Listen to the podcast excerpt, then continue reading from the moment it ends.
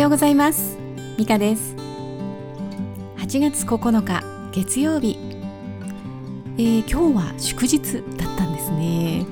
えっ、ー、とつい23 1日前ぐらい 昨日か一昨日ですね私そのことに気づいたのが、えー、11日がお休みだと思っていましたので今日は平日だと勘違いしていましたがそんな方はいらっしゃらないでしょうか、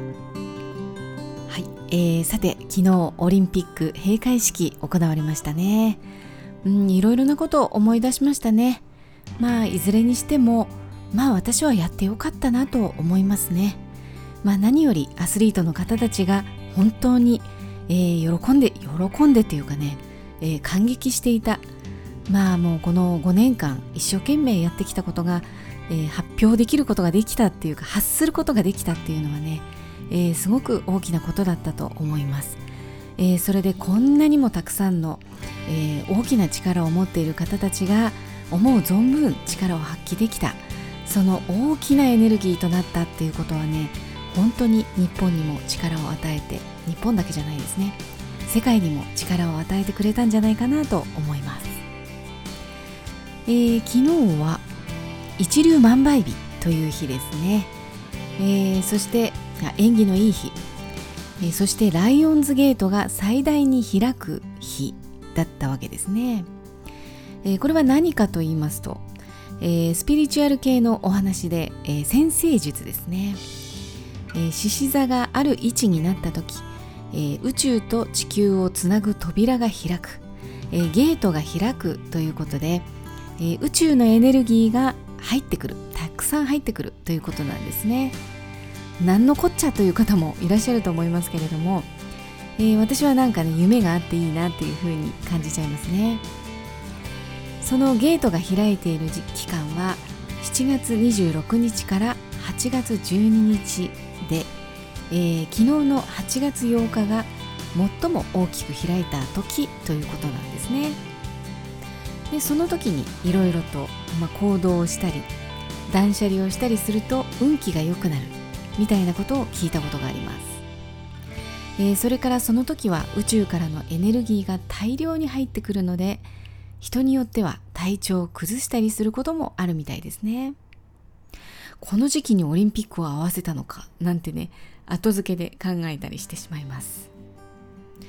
えー、後付けといえばですねそういえばねこの頃新しい仕事に向かっていろいろと行動を始めまして、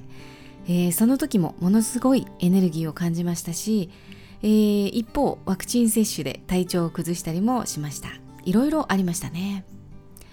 えー、そして極めつけの後付け、え今日のことなんですけれども今朝はどうしても片付けをしたくなりましてある部分に書類がたまりにたまっていまして、えー、それはね必要だから取っておこうと決めて整理した書類なんですけれども今日とうとう耐えられずに片付けることにしました。そう断捨離です、えー、その時はね今朝は全然ライオンズゲートのことは全く頭にありませんでした。宇宙からやれとの指令だったんでしょうかね。そして大量の書類資料を処分しました。これはねかなりびっくりの量でした、えー、だって必要だと思って取っておいたのに、えー、大量に捨てるんですからね、えー、ちなみにどういった書類かと言いますとね、えここ10年ぐらいに私がインプットしたものたちです。学んだこと教えてもらったこと、えそういったものの資料とかですね。で私は本当にうんなんか好奇心が旺盛らしくてですね。というか自分ではあまりそうは思っていなくて、まあ、自分のことって本当わかんないですよね。普通だと思ってますからね。で周りからそうだと言われるのでまあそうなのかなというそんな感じですね、うん。えー、とにかくまあいろいろなことを学びたくなるんですね。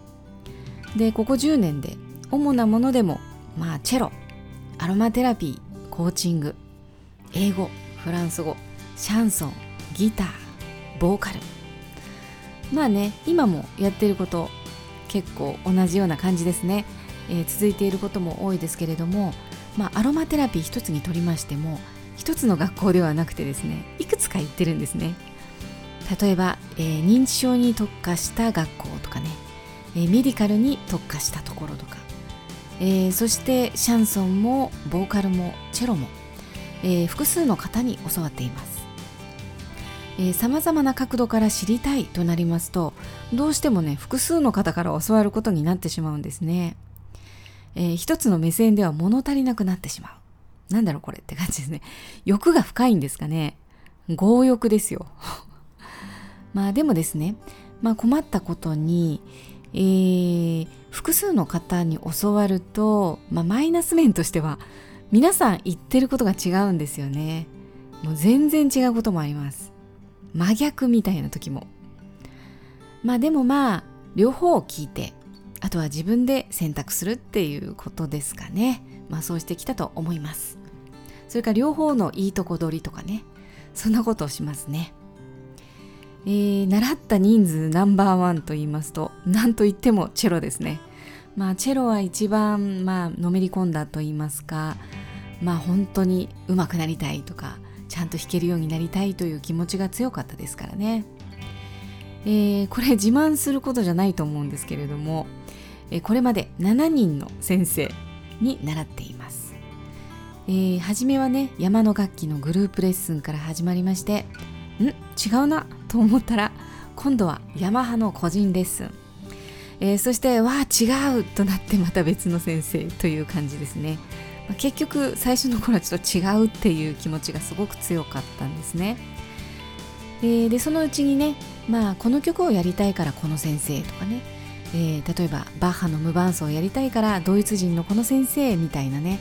えー、そういったマニアマニアックな選択も入ってきたわけです。えー、それでこの「ん違うな」というバロメーターなんですけれども、まあ、それは大体ですね、えー、一度感じたらもうあとは続きませんね、えー、絶対離れることになります。お別れすることになりますね。えー、まあね他の方私以外の方っていうのは大体数年は同じ先生に習って、えー、まあ、ずっとその先生っていう方もいらっしゃる、ま、いらっしゃいますのでね、まあ、それはそれですごくラッキーなことなんじゃないかなと思いますけれども、まあ、もしかしたらねアンラッキーで他の道ね他の先生の方が良かったんじゃないかとかね。そんなことも考えちゃったりもしますけれども。まあ大事なのは本人が納得するかどうかというところですのでまあこれは本人の本人次第ですね、えー、他人がとやかく言えることではありませんね、うん、そしてそのバロメーター、えー、考えてみますと、えー、私の場合、えその方はチェロを教えたいのかそれとも自分を押し付けたいのか？という部分ですね。そこで決まる。えー、私はチェロを教えていただきたくて、えー、そして大人から始めましたのでね、えー、34歳だったかな？うん、だからね、時間がないし、そうそう、普段、まあ、あの、主婦もやってますのでね、一応ね、えそんなに時間がない。仕事もフルでやってますし。えですのでね、え習いたいことをえー、本当に簡潔に教えていただきたいし、えー、でもちゃんとした道で教えてもらいたいっていうか何ですかね。結構大変ですねこれはね教える方も、えー、でもその習得したい知りたいという気持ちがあるのと、えー、理解力もある程度ありますからね、えー、ですのでどうしてという問いに、えー、どうしてでもない何でもいいからこうなのっていう感じだとちょっと受け入れられなくなってしまうんですよね。そうじゃないですかね。うん、そうまあ子供のうちだったらねもう何でもいいからやりなさいみたいにそういう場面もあるかもしれないんですけれども、まあ、それもちょっと考えようという考えものというかね、まあ、子供の柔軟な頭と体が、えー、何とかしてくれるかもしれませんけれどももし違っていた場合はね本当に違う道にまっしぐら進んでしまう場合もあるのでこれって危ないですよね。でまあ大人の場合は天の弱と言いますかね、まあ、無駄な動きはしたくない、えー、まあ理由とかがわからないと、えー、そしてそれを納得できないと。なかなか心と体がそちらに向かないんですよね、えー、ですので先生の方もちゃんと理由まで言語化できて信じる気持ちがあって伝える努力をする人でないと難しいんじゃないかなと思うんですよね。えー、この辺はねまあ子供だから大人だからという教える方がねという話ではないと思いますけれどもまあ本質的な部分ですよね。まあ、生半可な状態では人に教えてはいけないということです。なんかすごい上から目線になってしまってますけれども。まあでもですね、えー、先生自体も学ぶ姿勢があるのだとすれば話は別だと思うんですね、えー、例えば A, な A ですっていう以上みたいで終わりじゃなくて A ですとなって例えばじゃあ B はどうなんですかと質問を投げかけた時に、えー、B はねこうなんですよっていうふうにね言えるかどうか。もしくはじゃあ B もやってみようやってみてっていうふうになってくれるかどうか。そこですね。まあここまでねお話ししていまして、まあ、相変わらず私の特性。本当にそうなのか問題っていうのがね浮上してきましたね。もう私はいつも本当にそうなのかということをね思い続けてるんだなということがよくわかりますねえー、A かもしれないけれども B なんじゃないのかあるいは両方ありえるんじゃないのかっていうことですね。まあこりゃめんどくさいですね。もう生徒にしたくないタイプ。まあでも先生もね、まあ自分を押し付けるために先生やってるわけではないですよね。えー、先生だってその道を、まあ、追求したい。学びたいと思って存在していると思うんです。まあそこのところをね幼稚園の先生なり小学校の先生なり大学なり、まあ、大なり小なり本気で学んでいって、えー、学び続けていっていただきたいと思いますね。まあこれ親もそうですよね、えー、親だからって子供に教えるばかりではないですよね、えー、子供から教えられること大いにあると思います。その視点を持てるか。そこがミソということですかね。なんだかちょっと断捨離しすぎて何言ってるんだかちょっとわからなくなってしまいましたけれどもまたちょっと断捨離について、えー、明日あたり、えー、お話をさせていただけたらと思っています。では、えー、皆さんも今日一日祝日どんな風に過ごされますか？